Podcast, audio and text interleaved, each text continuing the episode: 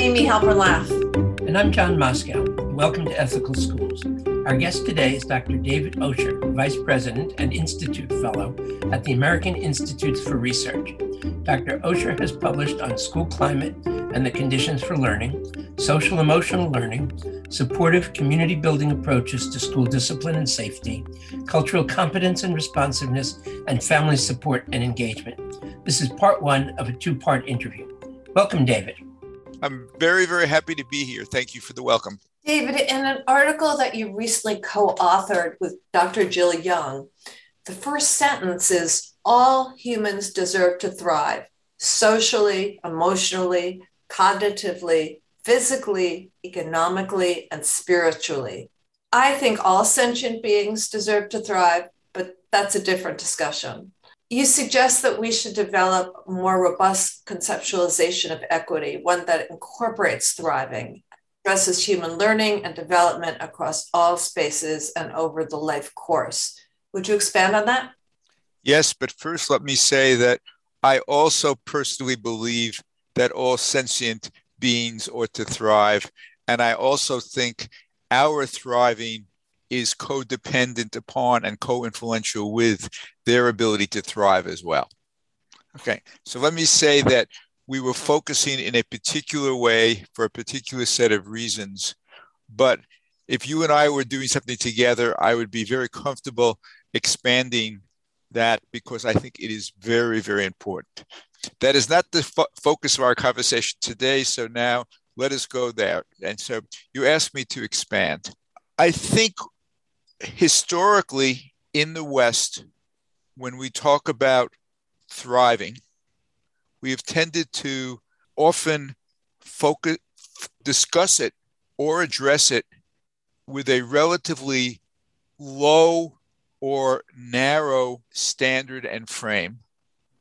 Or in, if in one area we tend to be more robust and broader about how we think about thriving, we still often don't make the other the connections to other domains where thriving is important not only because in each domain's specificity there is a need to thrive but because when a person thrives ultimately it reflects the co-influence of the array of experiences and the array the array of connections and the array of people they're interacting with across all of those dimensions. And so there is not a thriving piece of, of myself or my grandson. There is ultimately how I am positioned and experienced at any given moment. So that's the first big point, Amy. There are at least two other points that also relate to how we often think about thriving, as well as how we address it. One is we tend to, at least in the West, often think about thriving as individual thriving. Anybody who's part of a family, I would hope anybody who's part of a meaningful community of choice knows that your thriving is influenced by the ability of the people who you care about thriving and the people who care for you thriving. And the caring may be emotional, the care may be physical. So, how my grandson is doing now or when he goes back to the UK in a week really affects my ability to thrive. And we ought not just look at it alone. How in my neighborhood, my neighbors experience thriving affects me in a variety of ways. And if we have the capacity to create an environment that can be even more promotive of our ability to thrive, that's very, very important. But I think a third piece is thriving is something that occurs over the life course and actually occurs intergenerationally. But we can't, it's harder to measure that. Um, even though I've, with others, I've writ, written about the social accumulation of risk and assets and how that can really you know affect because culture affects us and and we have traditions but people can you have a life course, and what we really want, particularly when we are thinking about younger people, and the paper that you were quoting from, Amy, was one that was focusing on youth, is to make sure that what we're looking at is not just the short term, but also the long term. So it is both, for example, my subjective well being in the moment, but also the extent to which I individually and with other people are being positioned so that our subjective well being, which is related to all life domains, will be richer 10, 20, 30 years out as well. To your second point about thriving being about your thriving impacting my thriving. Yes. How can schools create conditions in which both students and teachers and everyone who works at the school can thrive? I'm going to answer your question, but also say it is necessary for schools to create those conditions.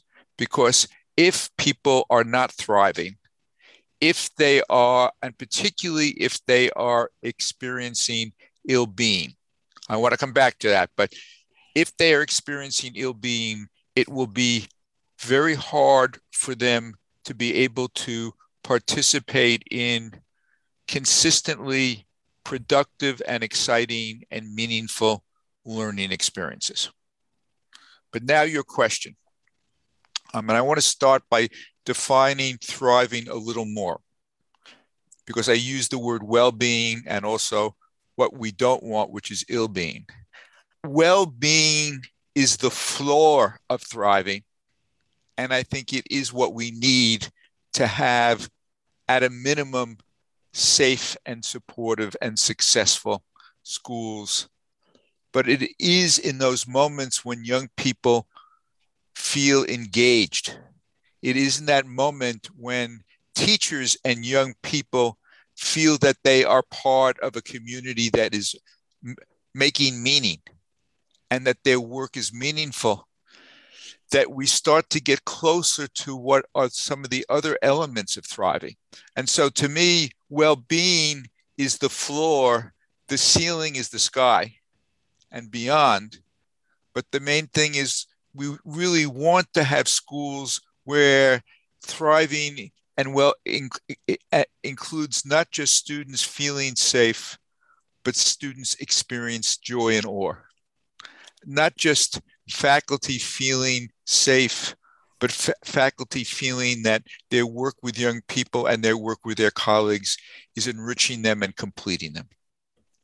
Okay, so now let's go back and say, I think that the most important thing to focus on is what are the conditions that foster thriving, knowing that conditions are both external to individuals, but some of the conditions are also what are the social, emotional, cognitive, spiritual attributes that each person is able to bring to an interaction, which is often a co action where they're shaping each other. I think there are conditions for thriving, but your individual disposition, John or Amy, is in this conversation a condition for, at a minimum, us having a you know a productive conversation. But at a maximum, if it's going to be a rich conversation, and, and I hope it is, and I think it is, it's also contributes to it. So the condition is not just physical, it's not just the overarching social and emotional environment, it is us for each other. Because even though I think, as Dan Siegel says, there is a we that really is the connection between us, even in this virtual space. And to some extent, I would say it can't be the people listening because I'm not being affected by the people who are listening and you are not, and so forth. So I think we are limited right now to this Zoom. But while there is that we, there are also the conditions that are social and emotional, but even physical and technological that can foster the creating of productive environments and ultimately safe environments. And those conditions, I'm now going to move off this virtual screen, although that is one of the ways in which young people are living right now, and that has implications for how do you create safe environments. But if we're thinking about a school, safety includes both what the people in the school who can make decisions, who unfortunately most often are the adults, both do that is affirmative and affirming and supportive and supporting, and also what they don't do that is disaffirming and unsupportive. So it's not just the fact that you actually want a teacher or a principal in the front of their room or the front of the school saying, Amy, it's so good to see you. And ideally, even reminding Amy of what we talked you talked about the night before about what she was doing and asking her how it went. But it's also that that same person, if Amy is irritable, or Amy is not the person who is as easy to talk with, that you don't respond to that person in an uncaring, a nasty, a sarcastic, in a exclusionary manner. So it is both a bunch of affirmatives and it is the absence of those things that are disaffirming. It's not just creating spaces where people experience the school as embracing their culture and not ignoring their culture if, and at the same time embracing other people's culture but it is also one that ultimately can be affirming for myself as i develop my own identity which may not precisely be what the school has defined as my culture okay and so i think there there are these nuances that i think are very very important and obviously we could go into them more one of the books I've had the pleasure of writing with other people is a book called Creating Safe, Equitable, Engaging Schools that is about this. Okay. And I'm not trying to push the book right now, but there's a lot in there that can really elaborate. What I would like to do is to just add that when the conditions are right, and that includes those personal attributes that we can develop by supporting people's developing their social and emotional and cognitive capacities, by supporting their development of empathy and so forth. When the conditions are in place, neurobiology and biology work. And so we're also secreting chemicals that further connect us. And so what happens is teachers who are being nicer and experienced as being nice by students and students who are able to have an affirmative relationship with teachers end up having that reinforced by their own physical being at the same time that they're also thinking about that emotional experience and unconsciously processing that emotional experience that further contributes to their ability to thrive. Okay, so there is both the conditions that are important. It's also the attributes that people bring to the table at any given moment. But it is then the the wonderful, when it's good, magic that happens when people are connecting with each other. And at the same time, if people are fearful, if people are brittle with each other, what you have is the precisely opposite so that you, you never end up having just the experience of neutrality i think i think it may be that there may be a, some level of that of threshold effect which is different for individuals before it matters but either you're feeling good or you're feeling bad and that really affects things to be simplistic you mentioned something that i've thought quite a bit about which is this idea of schools presuming an identity, right? Presuming a child's identity. Although obviously cultural competence and cultural responsiveness is important. I, I think there's a fine line between respecting a child's background and culture and giving that child room to grow, to develop their own identity, sure. may or may not be centered in their ethnic background. Yeah, I think that is right. And at the same time, I think it is a hard, precarious, and nuanced road that people have to be able to take, which I think becomes not necessarily the easiest road, but a better road to take when people are also involved in responsive and I think family driven relationships with families, which is not necessarily at an extreme regarding how the school is supposed to reinforce what a, a young person feels is the box that her or his family has created.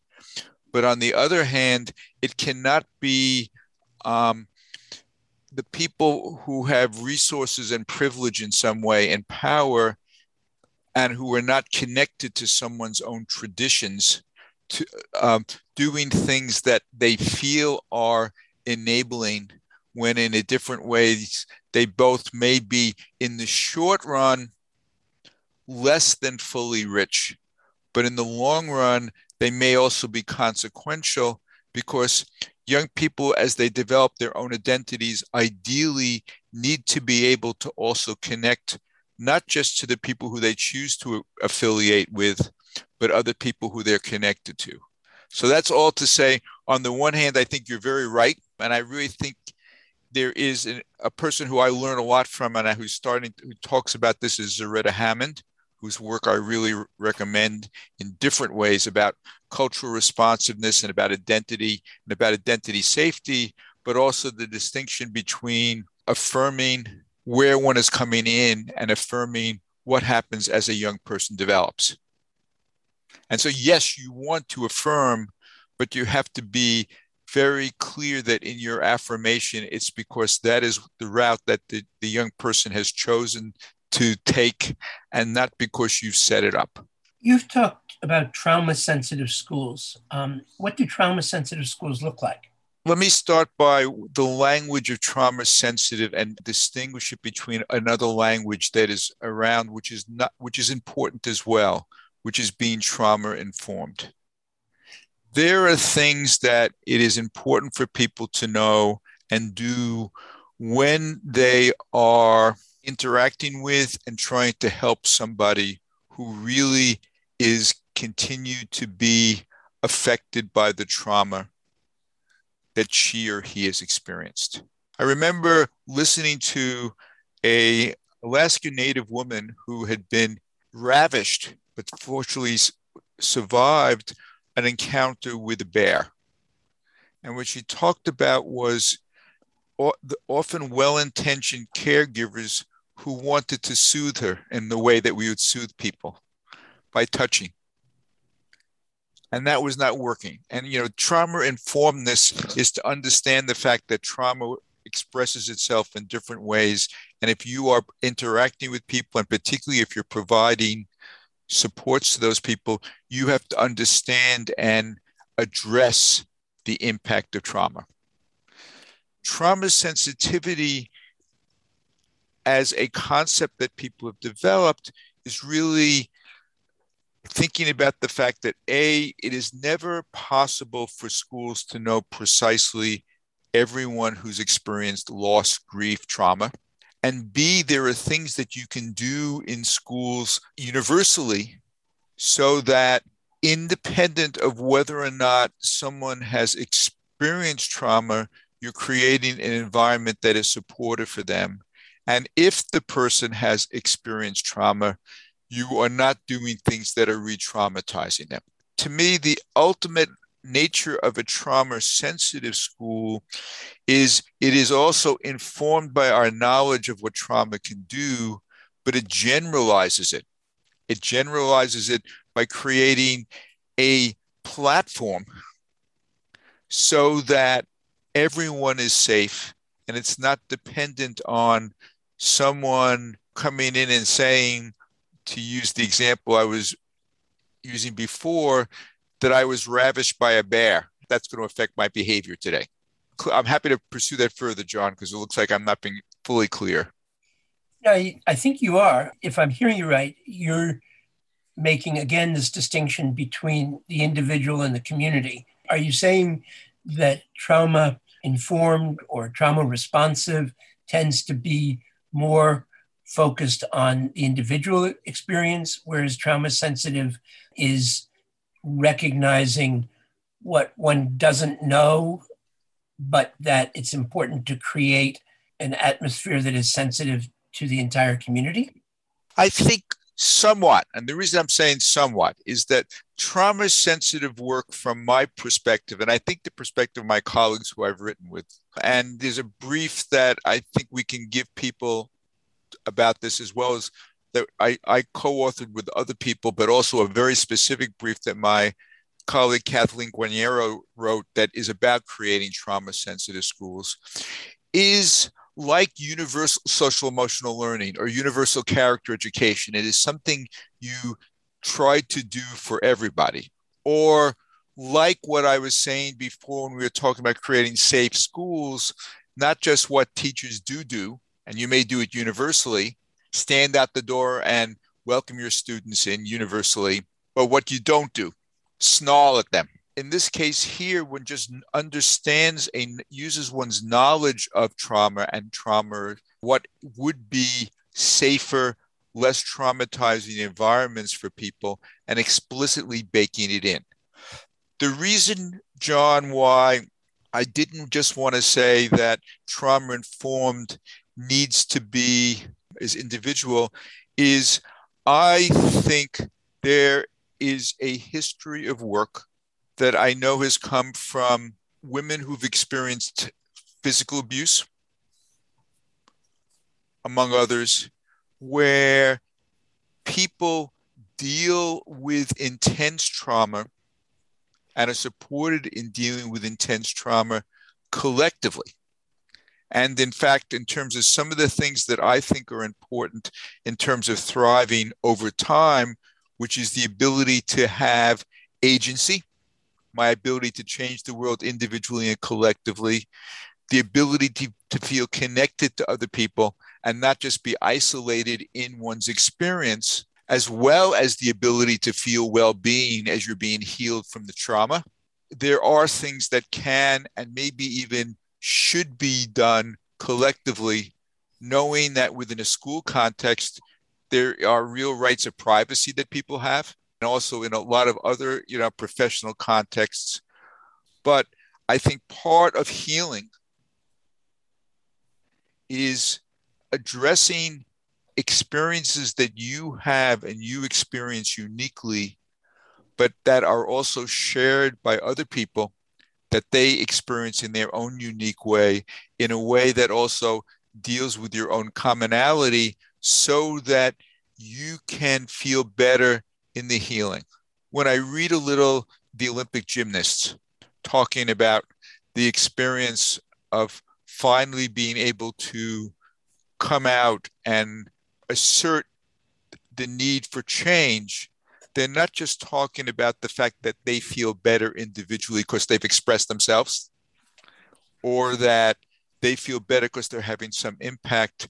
That's also that community amongst them that has been reinforced that's part of their quote feeling better. And i'm the one who put those words in. I've never seen them say that but that's illustrative takeaway i would t- take from reading and, and learning from them you've also written and talked a lot about sel and social emotional learning what are the strengths and limitations of sel as practiced in, in many schools? One, and this is true regarding most interventions that we have that are practiced in most many schools, is they've tended to be developed with some young people in mind in affirmative ways, and other people either not in mind or in mind only in ways in which you're trying to help them get better. and be closer to the first group. And this is an issue with SEL, but it's not just an issue of SEL. I mean, I think this is it, it is a function of what happens in societies that are segregated by privilege, that are segregated by people having different experiences. When some people have more intellectual power to be able to make things happen and to in- influence them. Okay, so there is an issue about social emotional learning in schools that the criteria that may be used and the benefits that may be suggested for students may be easier to be taken up by some students than by other students. And that's one of the reasons why there is a need in terms of in social emotional learning and character education, in academic learning areas to really try to think about the fact that people's sense of themselves and the experiences that people have and bring in is part of the learning process. That's why you want to be culturally competent, culturally responsive. There are a, a number of other challenges that are important. One is that oftentimes the entry point for social emotional learning in schools is very, very narrow. It is do social emotional learning so that your students behave better. Do social emotional learning so they're more employable. Do social emotional learning because the fact that the test scores are going to go up. Rather than what you want to do is to support key aspects of young people's development, both their intellectual development as well as their human development that involves enhancing their social and emotional and, and cognitive capacities. There is that narrowness which can then be experienced by students as being all you want me to do is behave. There is a third and fourth challenge. The third challenge is the fact that social emotional learning, like other programs that have often entered into schools, ends up being experienced as something that you do at a certain point in time. It ends up being an insert. And I've seen it in schools an insert for 10 minutes a day, an insert for one period a week.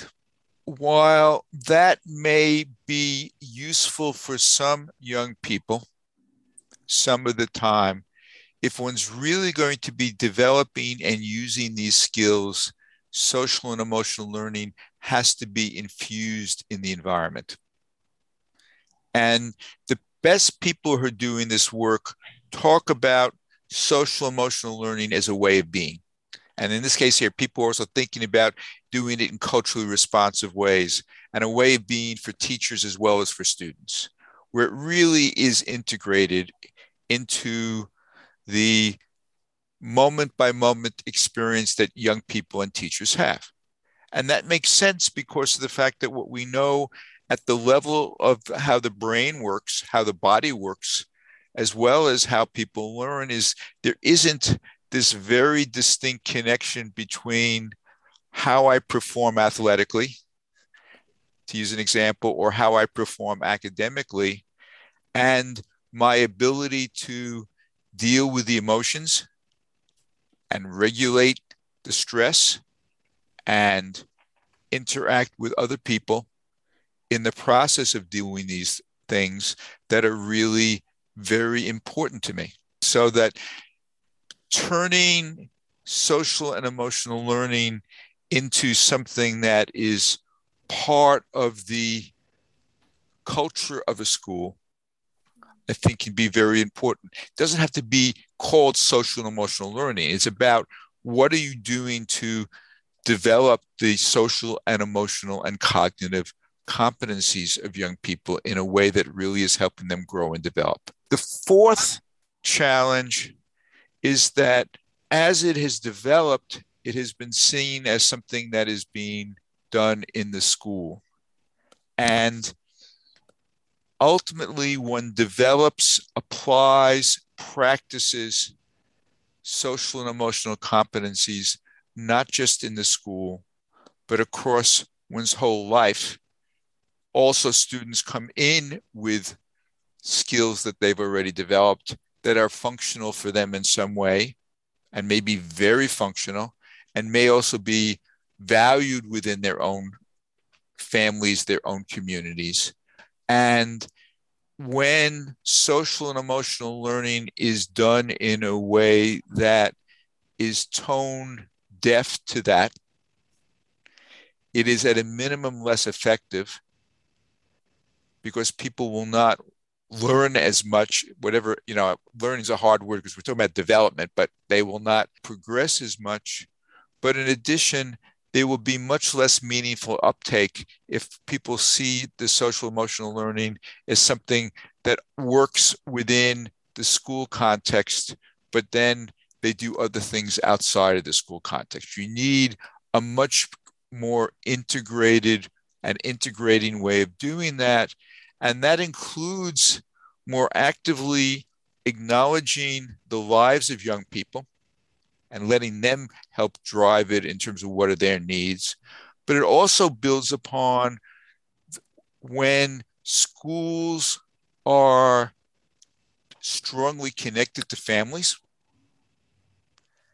and when schools are more richly connected to communities and to community agencies where this work is going on as well. In a handbook that I co authored with a bunch of people, including Rob Jagers, who's the director of research from CASEL, there's a very nice chapter that I was the third author on, the last author on, that I think Rob led on the development of social emotional competencies within Black families that I think is just illustrative of it, the fact that schools doing this work can't act as if there's a tabula rasa. Mm-hmm. And that's true for learning in general. And that's why, you know, people who understand the construction of learning talk about the funds of knowledge that young people bring in.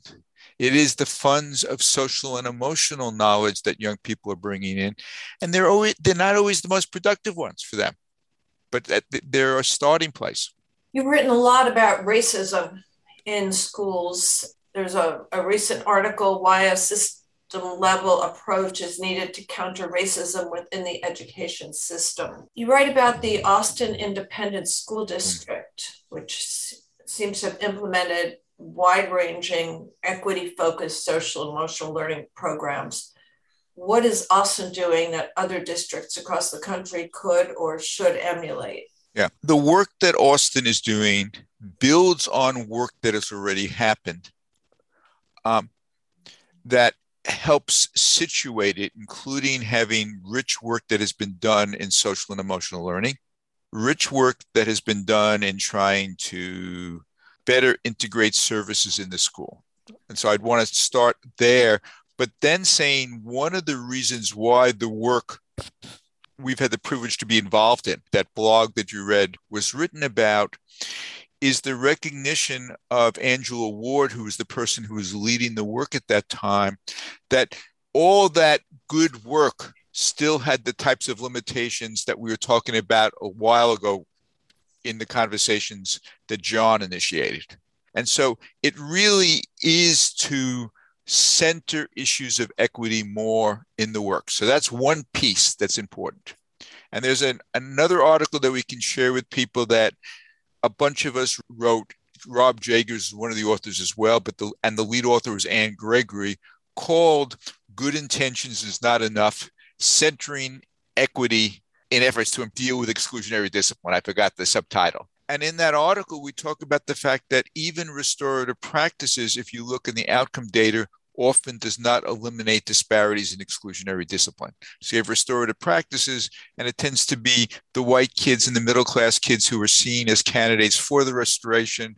And then there are the other kids who people are making decisions about that they're not conscious about in terms of the racism that's involved. It's what we call, you know, it is implicit bias, but in the end, they saw it. And that if we were thinking about males and females, they would look at Amy and see Amy as somebody who's a candidate for restor- you know, restorative practices, and John less a candidate. So we don't have enough time for right now. We'll deal with John in a different way. or we've done other things beforehand, so John's not as ready for the restorative practice. What the work in Austin is trying to do is to really make sure that doesn't happen. I think there are a number of things that other settings and districts can learn from Austin's work. The first is that it really is trying to center on equity. The second is that it understands the fact and defines restorative practices not as something that is coming from juvenile justice or adult corrections, but rather something that is grounded in the way in which some and many, maybe even many traditional communities, both within the US in terms of First Nations communities, but also in terms of places like um, New Zealand and Australia created inclusive spaces. And I think that's very, very important. I think the third thing that I particularly like about what Austin's doing with the statement that alert that they're also doing something that I recommended that they do, and it comes from work that AIR has been doing, is that they're also addressing the fact that the movement to really being restorative in how one interacts with other people is not an easy process for many educators, no matter how well intended they are. Because I think we are really battling two sets of mindsets among others, that many educators have. The first one, and there's not a rank order. One is we live in a nation and country and set of cultures. It's not just the dominant culture where people believe a lot in punishment. That is not the only way that one can create civic schools. It is not the only way that people can come together. People take suspension as something that is a given. Whereas in some other countries, and Scandinavia is a place that I know, that's not the case. In fact, Scandinavians that I've spoken to, a superintendent, members of the Ministry of Education in Finland, and the superintendent was in Sweden, would, would say, Why would you have compulsory education and then kick people out of school? Just does not make sense. Well, it makes sense to Americans. Okay, so part of it is dealing with a mindset, a episteme, that really assumes that you can move things by excluding and by punishing. And all the research that people have shown up until now regarding the fact that punishment doesn't work, not restorative practices yet, we still have to learn about that proactively, but that punishment doesn't work, does not persuade many people that they shouldn't use punishment because it's a default. Similarly, but in relationship to issues of race and cultural differences, and to some extent, sexual orientation differences. There is also biases that people have that they may not even be aware of. Jennifer Eberhardt's book Biased is really important because she even suggests the extent to which, as we would know, Black people growing up in this country will pick up the toxic water that is reinforced over and over and again in the media and things like that. So, what you also have is when teachers are encountering children who are different from them, ends up being a set of processes that they may not even be aware of that lead them to respond in a different way. So, this is tough work. Exclusionary discipline is what people who study political science call a wicked problem because it's wickedly tough. It's not easy to go away. I think the way it goes away is if you understand and support the change process among people. And what we know about change is the fact that if people are going to change, they go through a set of emotional processes as well as cognitive processes, and they don't take place in a moment. They take place over time. And they include your own experience doing things. They include your work with other people. There is a model for addressing that that I fell in love with before it was connected to AIR. It's called the concerns based adoption model that's based on the knowledge that there are these different processes. It has become part of AIR because we merged with the Southwest Educational Research Lab, and that was a tool that they had developed. And so, what I used to use from other people now is part of AIR's repertoire. And when we were meeting with Austin, we talked to them about CBAM, is it called CBAM, because it really helps people go through those processes and you develop measurement instruments not to punish people but to know how people are moving as they adopt new practices so you can support them and at the same time, that will feed into the question that Amy you just asked, which is, and what do we know about it in Austin? The work we are doing right now in Austin is an early stage grant funded by the Department of Education. And so it really is largely qualitative work. We will be collecting quantitative work as well, but we're really following the uptake and how people are adapting it. Ultimately, if people adopt it and adapt it, because no matter what, people apply it within their own class, within their own context, and they do it well, then I think we really will see the results that come from that. And the results that I would be most interested in are not whether or not academics as measured by a test score improves immediately, not whether or not there is just less discipline problems, though I think that's in problem. It would be measured from my perspective on whether or not students feel more engaged. And students who are often subject to discipline tend to feel more connected into the community and other people feel connected to them and they are learning together. It's about the learning piece of, of schools, but at the same time, if they're learning together, they're building community together and they're building off community together. Thank you, Dr. David Osher of American Institutes for Research. And thank you, listeners. This is part one of a two part conversation with Dr. Osher. Be sure to listen to part two next week. If you enjoyed this podcast, please share it with a friend or colleague. Subscribe wherever you get your podcasts and give us a rating or review. This helps others to find the show. Check out our website, ethicalschools.org, for more episodes and articles and to subscribe to our monthly emails. We post annotated transcripts of our interviews to make them easy to use in workshops or classes.